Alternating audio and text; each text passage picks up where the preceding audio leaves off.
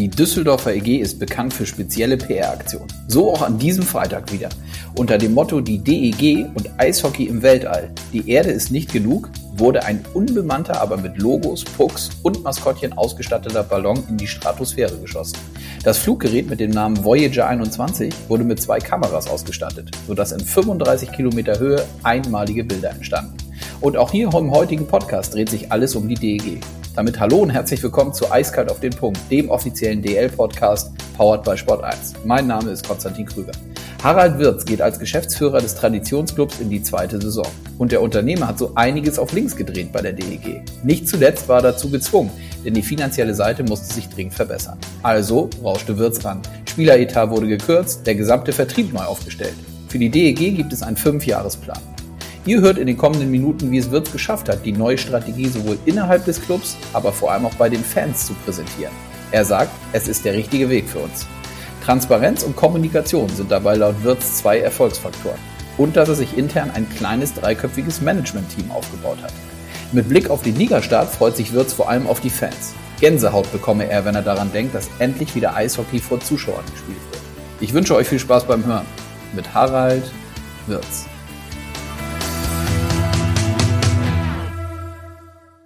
So, die rote Lampe leuchtet bei mir, das heißt, wir sind auf Aufnahme, es ist Zeit für einen neuen Podcast diese Woche, auf den ich mich sehr freue und begrüße meinen heutigen Gesprächspartner Harald Wirtz. Guten Tag. Danke, auch guten Tag an Sie. Wie geht's Ihnen und wo erwische ich Sie gerade? Mir geht's sehr gut, so kurz vor dem Saisonbeginn ist doch klar und Sie erwischen mich an der Bremenstraße im Büro. Ja, so wie es dann sein soll vor dem Saisonstart.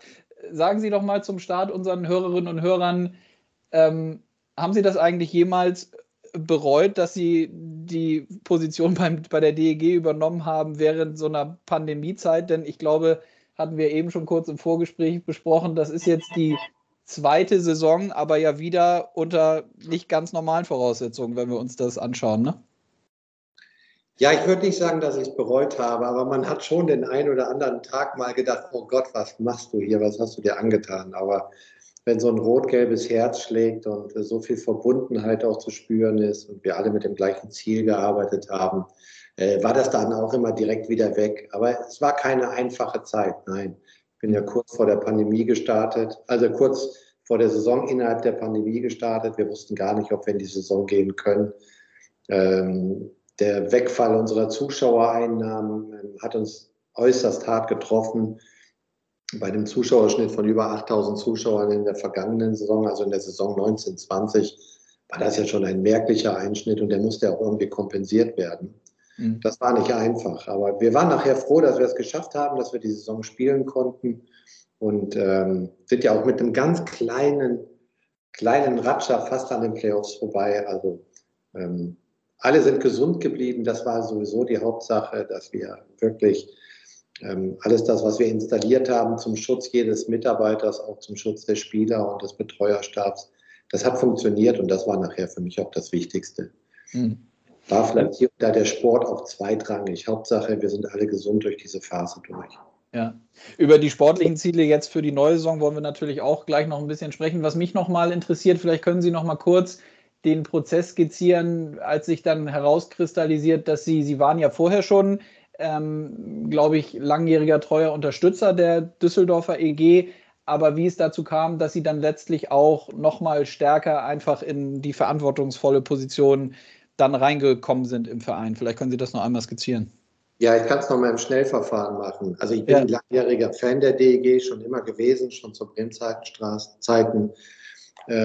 Ich habe mit meinem eigenen Unternehmen als Premium-Partner die DEG immer unterstützt, war auch im Beirat tätig und im vergangenen Jahr sind die Gesellschafter an mich herangetreten, ob ich die Möglichkeit sehen würde, das operative Geschäft zu unterstützen, vielleicht auch ein wenig am Anfang zu analysieren.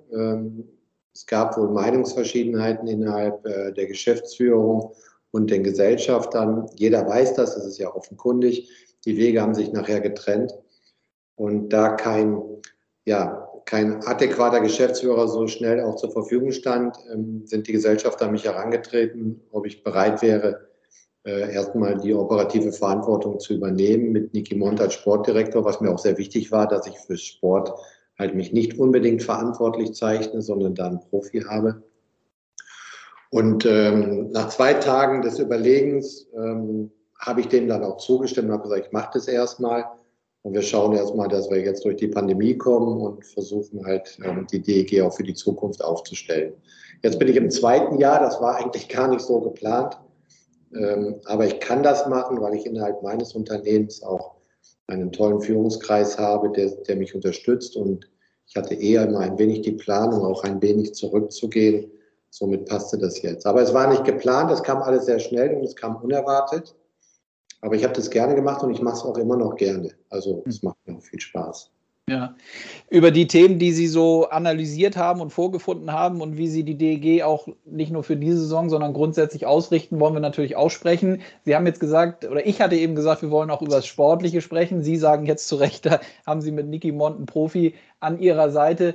Dennoch vielleicht jetzt im Gespräch der Zeitpunkt zu fragen, was glauben Sie denn und mit welchen Erwartungen, was wünschen Sie sich jetzt, abgesehen davon, dass wir, glaube ich, ja alle den Wunsch haben, dass wir mindestens genauso gut wie letztes Jahr ohne Zuschauer, aber dann auch mit hoffentlich ja volleren Rängen geht es ja jetzt auch schon los und dann hoffentlich auch vollen Arenen bald wieder die Saison spielen. Was wünschen Sie sich sportlich von Ihrer Mannschaft, von der DEG?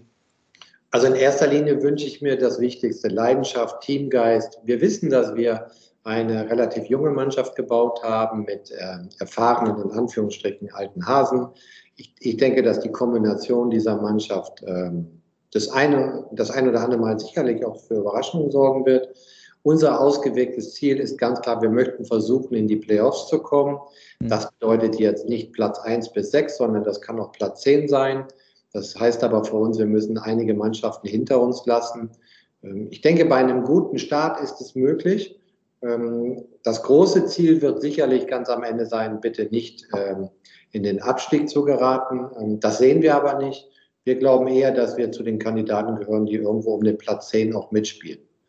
Und dann sind wir ja schon bei dem, wenn wir uns so die aktuelle Mannschaft angucken und die Zusammenstellung, wie Sie sagen, die ja durchaus mit jungen, hoffnungsvollen Spielern und natürlich mit älteren, die so das Gerüst bilden sollen. Also ich denke da zum Beispiel an Alex Bartha, der ja sicherlich in diesem ganzen Konstrukt eine wichtige Position einnimmt, sind wir aber schon, könnte ich mir vorstellen, auch bei einem großen Part Ihrer Analyse, wenn es darum geht, was muss man anders machen, um auch in der Zukunft eben Eishockey in Düsseldorf zu sehen, und sprecht da natürlich auch in Richtung Finanzen so ein bisschen. Wie haben Sie das vorgefunden, als Sie angefangen haben, und wie ist so die Strategie jetzt in den kommenden Jahren aus Ihrer Sicht, um eben da die DEG zukunftsfähig zu machen?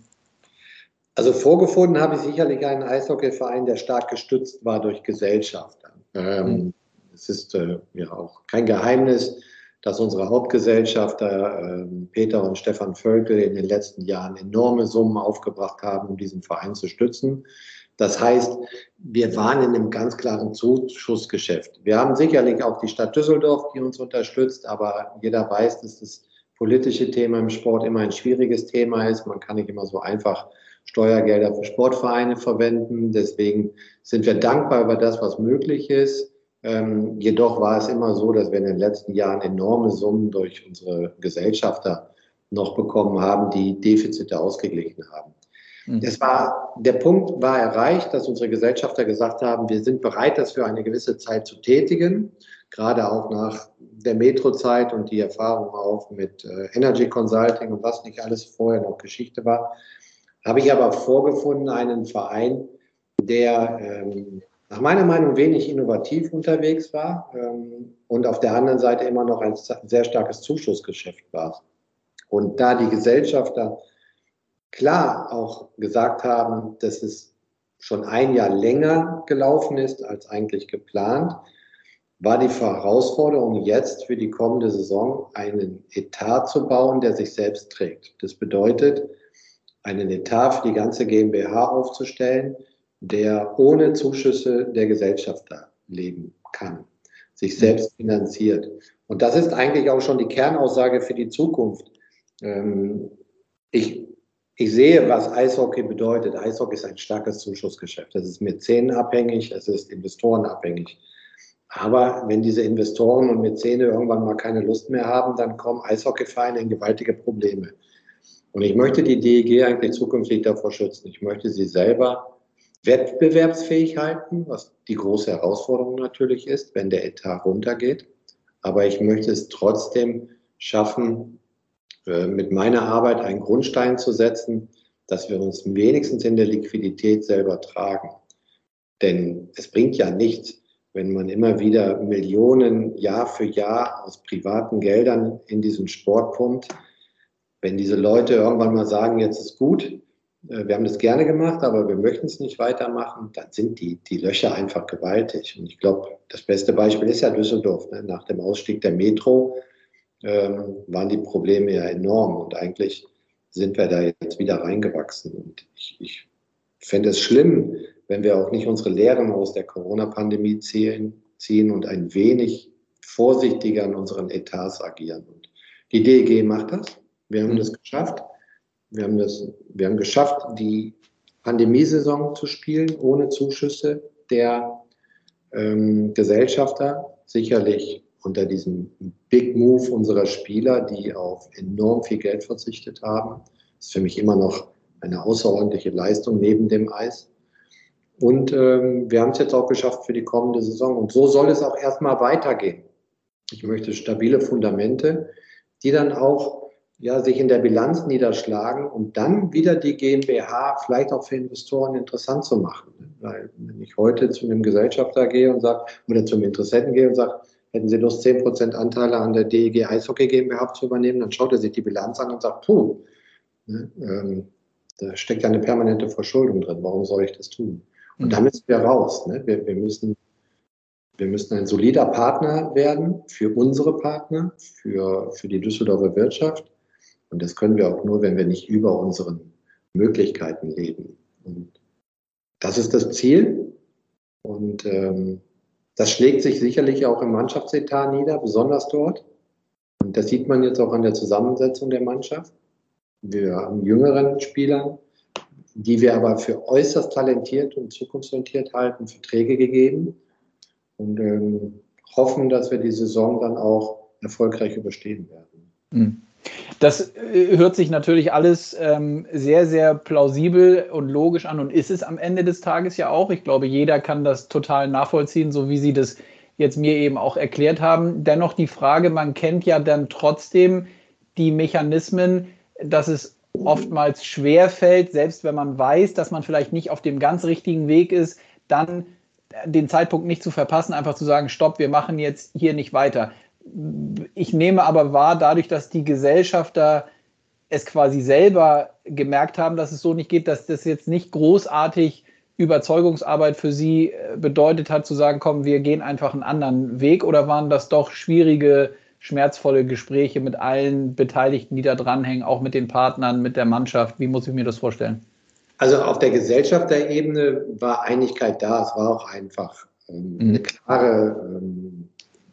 eine klare Absprache zwischen uns, dass ich jetzt nicht die Verantwortung für ein hochdefizitäres Geschäft übernehme. Das kann ich nicht tun. Dann wäre ich auch nicht angetreten. Ich bin angetreten mit der klaren Einigung mit den Gesellschaftern, die klar gesagt haben, nein, jetzt der Zeitpunkt ist da, wir müssen diese Kehrtwende machen, wir müssen einen neuen Weg gehen. Das heißt, in der Richtung, also auf der Ebene hatten wir überhaupt keine Diskussion. Sicherlich haben uns ein wenig die Fanstrukturen Sorgen gemacht, unsere Geschäftspartner Sorgen gemacht, weil ganz am Ende ist Sport ja auch sehr erfolgsorientiert. Es macht ja keinen Sinn, für einen Club zu werben, der jedes Mal gegen den Abstieg kämpft. Das ist schwieriger im Sponsoring oder im Partnership-Bereich erfolgreich dann zu agieren. Da haben wir eine Menge Arbeit gehabt. Wir sind aber offen in die Kommunikation gegangen mit unseren Partnern. Wir sind offen in die Kommunikation mit unseren Fanstrukturen gegangen. Ich habe viele Meetings mit Fanbeauftragten, Fangemeinschaften gehabt. Ich habe Online-Befragungen über Facebook Live mit Fans gemacht, um halt diese Strategie auch zu erläutern. Und ganz am Ende habe ich doch da mit mehr Problemen gerechnet. Aber das Resümee ist schon so, dass wir viel Verständnis bekommen haben. Weil der Eishockey-Fan, der weiß, schon um die Randgegebenheiten und die finanziellen Möglichkeiten eines Clubs. Er weiß, wie Gelder und Etats sich zusammenstellen. Und ihm ist wichtig, dass der Club nicht riskiert wird. Und ich glaube, das war nachher das überzeugende Argument. Und es war viel Arbeit, viel Überzeugungskraft, viel Kommunikation und auch sehr viel Transparenz. Ich glaube, die DEG war noch nie so transparent wie dieses Jahr. Mhm. Offen kommuniziert, auch frühzeitig kommuniziert, welchen Weg wir gehen wollen. Ich hoffe, dass der sportliche Erfolg uns jetzt nicht bestraft, aber auch da haben wir noch so eine kleine Vorsicht eingebaut. Wenn wir merken, oh, wir können vielleicht nicht ganz mithalten, dann können wir sicherlich noch nachverpflichten und noch ein wenig den Kader stärken. Okay, verstehe. Das wäre jetzt auch sonst nochmal eine Nachfrage gewesen. Beruhigt dann sicherlich auch den einen oder anderen Fan, wenn da die Möglichkeit besteht, nochmal was zu holen. Finde ich total interessant, die gerade so Schlagworte Transparenz und Kommunikation, dass das letztlich die Erfolgstreiber dann waren. Würden Sie sagen, und so weit gehen, die DEG erfindet sich gerade ein Stück weit neu in dieser Zeit? Aber das wäre zu vermessen, wenn ich das sagen würde, weil ich bin ja nicht hier und installiere eine neue DEG. Wir sind und bleiben ein sehr traditionsbewusster Verein, aber ich glaube, dass wir ein wenig enger zusammengerückt sind und dass wir wieder mehr Nähe zu unseren Fans gefunden haben. Das haben viele Aktionen während der gesamten Pandemiezeit auch gezeigt.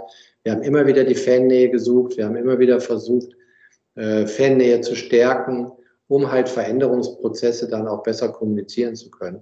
Ich glaube, dass die sogenannte DEG-Familie vielleicht noch ein wenig mehr eine Familie geworden ist. Und ich habe das hier auch im Rahmen meiner Mitarbeiter in der Geschäftsstelle, die alle über das übliche Maß hinaus wirklich tätig sind und sich einsetzen. Da schaut keiner auf Uhrzeit oder was auch immer, sondern wir haben alle das große Ziel, die DEG wieder dahin zu bringen, wo sie hingehört, nämlich vielleicht auch irgendwann mal wieder andockend an die Top 3, 4 unserer Liga. Das ist unser Plan, aber dafür haben wir uns mal 4 bis 5 Jahre mindestens Zeit gegeben. Jetzt war es erstmal nur wichtig, die DEG wirtschaftlich zu stabilisieren, ein wenig unabhängiger zu machen, wie eben gesagt, von Geldgebern, um damit auch gleichzeitig eine Risikominimierung zu betreiben, dass man innerhalb eines Jahres wieder vor einem Haus steht. Oder vielleicht wieder zur Stadt gehen muss und sagen muss, oh, uns fehlt aber jetzt 1 Million, sonst können wir nicht spielen. Das kann es ja nicht sein. Also ich glaube nicht, dass wir uns neu erfinden, aber ich glaube, dass wir ein bisschen jünger werden, dass wir ein bisschen mutiger werden und dass wir immer eine Heimat sein werden, auch für junge Talente und junge Spieler. Das haben wir ja auch mit unserem Torwart-Duo gezeigt und wir halten daran auch fest. Und wir hoffen, dass das auch aufgeht und ich glaube, das ist der Weg der DEG gerade. Wir relaunchen ein bisschen. Wir haben sicherlich einige Baustellen, die wir abarbeiten müssen. Thema Digitalisierung. Wir relaunchen gerade die Website. Wir haben ein neues Content-Management-System installiert. Die Technik ist modernisiert geworden. Also es gibt viele Dinge, die wir jetzt innerhalb der letzten Monate alle angepackt haben. Und das ist das, was gerade Spaß macht. Die DEG ist vielleicht wieder ein bisschen mehr in Bewegung und verharrt nicht in der Starre. Verstehe. Das wäre jetzt meine nächste Frage. Sie haben eben gesagt, Sie haben das den Verein oder die DEG als nicht so sehr innovativ vorgefunden. Das muss ja gar nicht eine harte Analyse sein, sondern vielleicht dann auch zutreffend. Lassen Sie uns da mal ein bisschen teilhaben, was Ihre Gedanken sind. Sowas wie Relaunch Website und neues Content-Management-System ist ja sicherlich nur ein Baustein von mehreren, die Ihnen da dann in den einzelnen Bereichen vorschweben, denke ich. Ja, ich glaube, man muss, wenn man so etwas übernimmt, geht man ja erstmal die Bereiche an und analysiert sie, die Haupteinnahmequellen darstellen. Und das ist ja Erlöse aus Ticketverkäufen, VIPs, genauso aber auch Erlöse im Bereich Partnership Sponsoring. Und aus meiner Sicht bin der Meinung, dass wir da ein wenig zu starr waren. Wenn wir sagen, wir gehen in die Analyse, dann meine ich etwas ganz Einfaches. Wenn Sie heute ein Unternehmen in Düsseldorf haben und Sie sind bereit, einen Werbeetat auszugeben, dann ist es oft so gewesen, dass wir Angebote bekommen haben als Unternehmer. So, wenn du jetzt 100.000 Euro Sponsoring machst im Jahr, dann ist dein Logo dort, dann hast du einen Artikel da und dann hast du das. Also dieses klassische, wir pflastern dein Logo überall, aber zu wenig für mich zugeschnitten auf das Portfolio und den wahren Bedarf unserer Partner. Mhm. Und das meine ich mit Innovation. Ich habe Veränderungen im Sponsoring-Team vorgenommen. Ich habe auch personelle Veränderungen vorgenommen. Und diese Veränderungen sollten dazu führen, dass wir ein wenig individueller in die Kommunikation mit unseren Partnern einsteigen, also uns mehr auch mit dem Kerngeschäft unserer Partner beschäftigen und darauf dann im Endeffekt innovative Ideen entwickeln, die unseren Partner in seinem Kerngeschäft stützen. Es macht wenig Sinn, wenn zum Beispiel einer unserer Sponsoren die Stadtwerke Düsseldorf ist und wir haben überall Stadtwerke Düsseldorf auf dem Trikot, im Stadion, sondern wir müssen uns vielleicht da mal Gedanken machen, was können wir machen, um gewisse Angebote der Stadtwerke Düsseldorf besser zu pushen, wie zum Beispiel Elektroautos laden, was auch immer. Das meine ich mit Innovation. Mehr in die Kommunikation und auch mehr raus. Das Geschäft wird draußen gemacht. Also wenn Sie Vertriebler sind, dann sitzen Sie nicht im Büro, dann müssen Sie zu Ihren Kunden. Und das ist alles das, was wir so ein bisschen verändert haben und angeschoben haben. Das heißt jetzt nicht, dass die DEG vor mir das nicht getan hat. Mhm. Darum geht es nicht. Aber ich glaube einfach, dass wir strukturierter da arbeiten müssen, professioneller uns aufstellen müssen und ein wenig unsere Produktpalette verbreitern müssen. Und das geht nur über Innovation. Und da sah ich meine Aufgabe, einfach so die Leute mehr dazu zu motivieren, Ideen zu entwickeln und diese Ideen auszuprobieren. Und wir haben es geschafft, in dieser Saison unsere Sponsoring-Erlöse im Vergleich zu den letzten Jahren zu erhöhen. Und ich glaube, dass wir dann damit auch eigentlich auf einem ganz guten Weg sind. Das wollte ich gerade sagen, ist ja dann auch ein Zeichen, gerade in so einer Corona-Situation, wenn man sowas dann hinbekommt. Und ein erster Erfolgsbaustein ist ja auch im Kontext der Arena zu vermelden gewesen, richtig? Ja, genau. Also ich habe ja diese... Sofort, aufgrund meiner Nähe, die ich durch mein Unternehmen zu D-Live habe, habe ich mich mit dem Verantwortlichen von D-Live, Michael Bregel und Nils Berndt-Schulte, zusammengesetzt und habe gesagt, ich würde gerne kooperieren mit euch. Es macht doch wenig Sinn, dass wir den gleichen Markt haben, die gleiche Absicht haben, nämlich, dass unsere Stadien voll werden, aber wir arbeiten nebeneinander. Und wir haben dann die Kooperation ins Leben gerufen und innerhalb dieser Kooperation haben wir festgestellt, auf Seiten der DEG, wir haben einen Partner, der hohes Interesse an qualifizierter Zusammenarbeit hat und haben dann Nils Böhm-Schulte und ich die Gespräche mit diesem Partner gesucht. Und ganz am Ende konnten wir diesen Partner gemeinsam davon überzeugen, die Namensrechte am Dom zu übernehmen. Mhm. Und das für eine lange Zeit und das auch sicherlich für einen nicht schlechten Anteil, der hier an die DEG geht. Und das war nur möglich aufgrund der professionellen Zusammenarbeit mit D-Live und der tollen Arbeit auch mit D-Live. Und das sind so über die Grenzen hinausdenken, über den Tellerrand hinausdenken. Und das war schon ein erster Erfolg. Der zweiten, den wir eigentlich vermelden konnten während der Pandemiesaison, war dann auch der Zugang der Firma TimoCom, das ist auch so ein Beispiel, Premium-Partner, also kein kleiner Sponsor, wie man so schön sagt. Mhm. Also wir haben uns damit eigentlich bewiesen, dass wir mit diesem Mut, den wir haben und mit diesem Weg, den wir gehen wollen, ja vielleicht die richtigen Hebel bewirkt haben. Aber das Ganze ist ein Marathon. Das war jetzt ein kleiner Sprint, der war vielleicht erfolgreich, aber vertrieblich haben wir einen Marathon vor uns. Mhm. Wo sehen Sie denn, Sie haben ja sicherlich... jetzt schon viele Sachen geschildert, wie Sie da rangehen wollen. Wo sehen Sie denn so das Endziel gerade vertrieblich? Ist das dann auch etwas, wo Sie sagen, das muss in den nächsten 2, 3, 4, 5 Jahren, ich könnte mir vorstellen, Sie möchten die Summe jetzt nicht sagen, das kann ich nachvollziehen, aber sicherlich dann ja das Ziel, das genauso dann auch weiterzuentwickeln und auszubauen.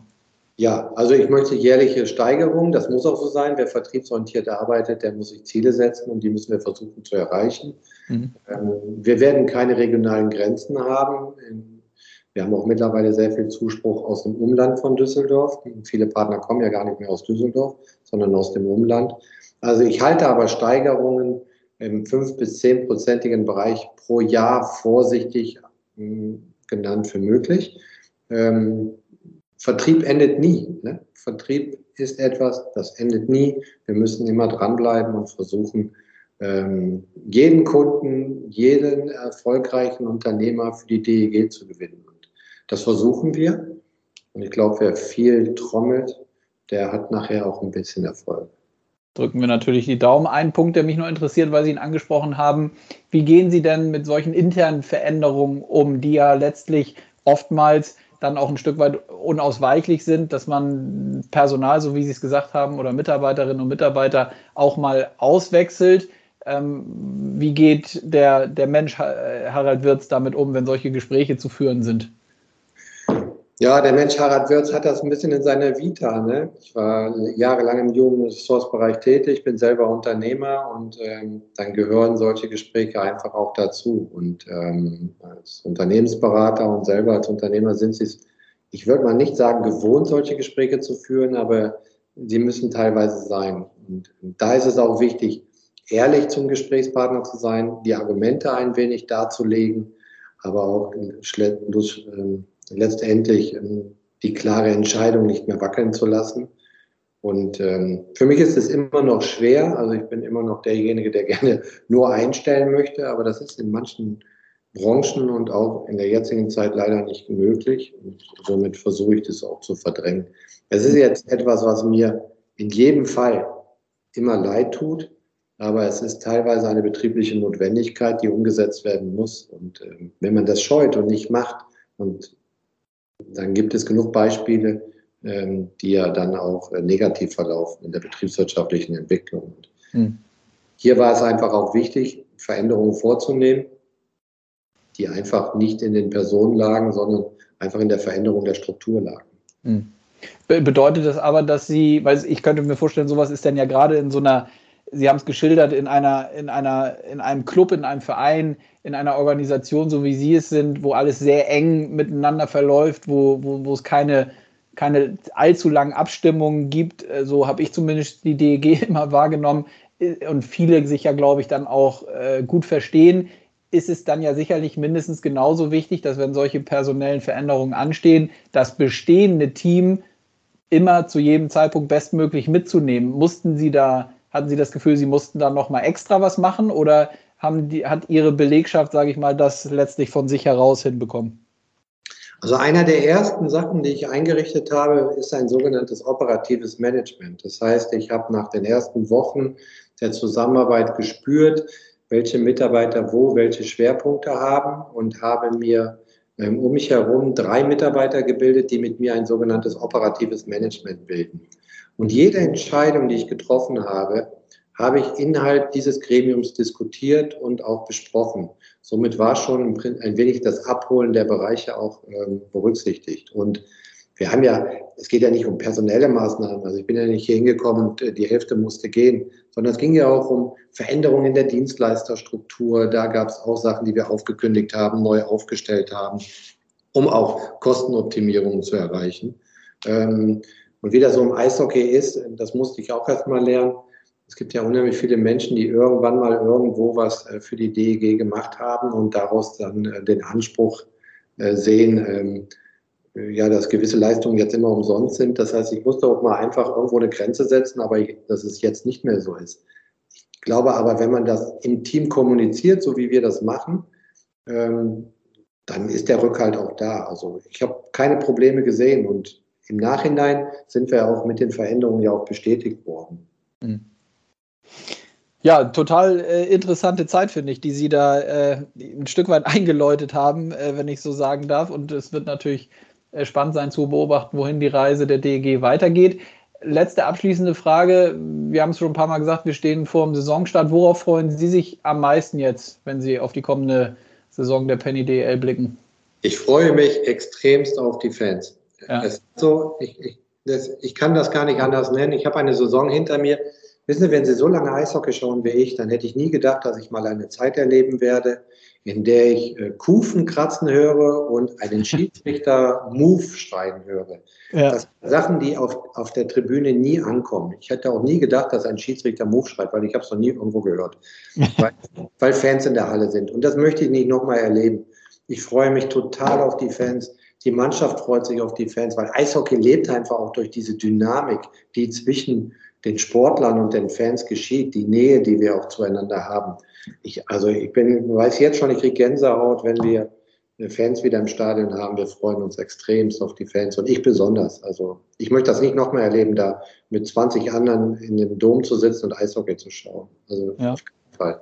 Ich freue mich total. Ich freue mich aber auch für die Fans, weil die Treue, die uns auch gezeigt wurde und die Verbundenheit während der schweren Phase, die wir jetzt zum Glück erstmal überstanden haben, die war schon außerordentlich. Und ich freue mich auch für die Fans, dass sie endlich wieder dabei sein dürfen. Die haben es verdient. Absolut. Die Gänsehaut wird nicht nur bei Ihnen da sein, wenn man das hört. Also mir geht es auf jeden Fall gerade so. Und ansonsten finde ich, dem ist nichts hinzuzufügen. Herr Wirtz, ich danke Ihnen recht herzlich für das sehr interessante Gespräch. Drücke die Daumen für den Saisonstart und freue mich, wenn wir uns dann bald mal wieder hören. Danke Ihnen. Danke gleichfalls. Bleiben Sie gesund. Danke. Tschüss. Tschüss. Neu erfinden ist also für Harald Wirtz nicht der passende Begriff. Und dennoch konntet ihr sehr deutlich hören, dass ein anderer Wind bei der DEG weht. Auch ein Stück weit notgedrungen, damit eben nachhaltig gutes DEL-Eishockey an dem Traditionsstandort zu sehen ist. Ich hoffe, es hat euch gefallen und ihr konntet die eine oder andere interessante Aussage für euch mitnehmen. Solltet ihr Eiskalt auf den Punkt noch nicht abonniert haben, so holt das gerne fix nach, denn dann verpasst ihr keine neue Folge mehr. Und in der nächsten Woche hören wir uns wieder, wenn ihr mögt. Dann ist der Saisonstart quasi zum Greifen nah. Bis dahin bleibt gesund und macht's gut. Euer Konstantin.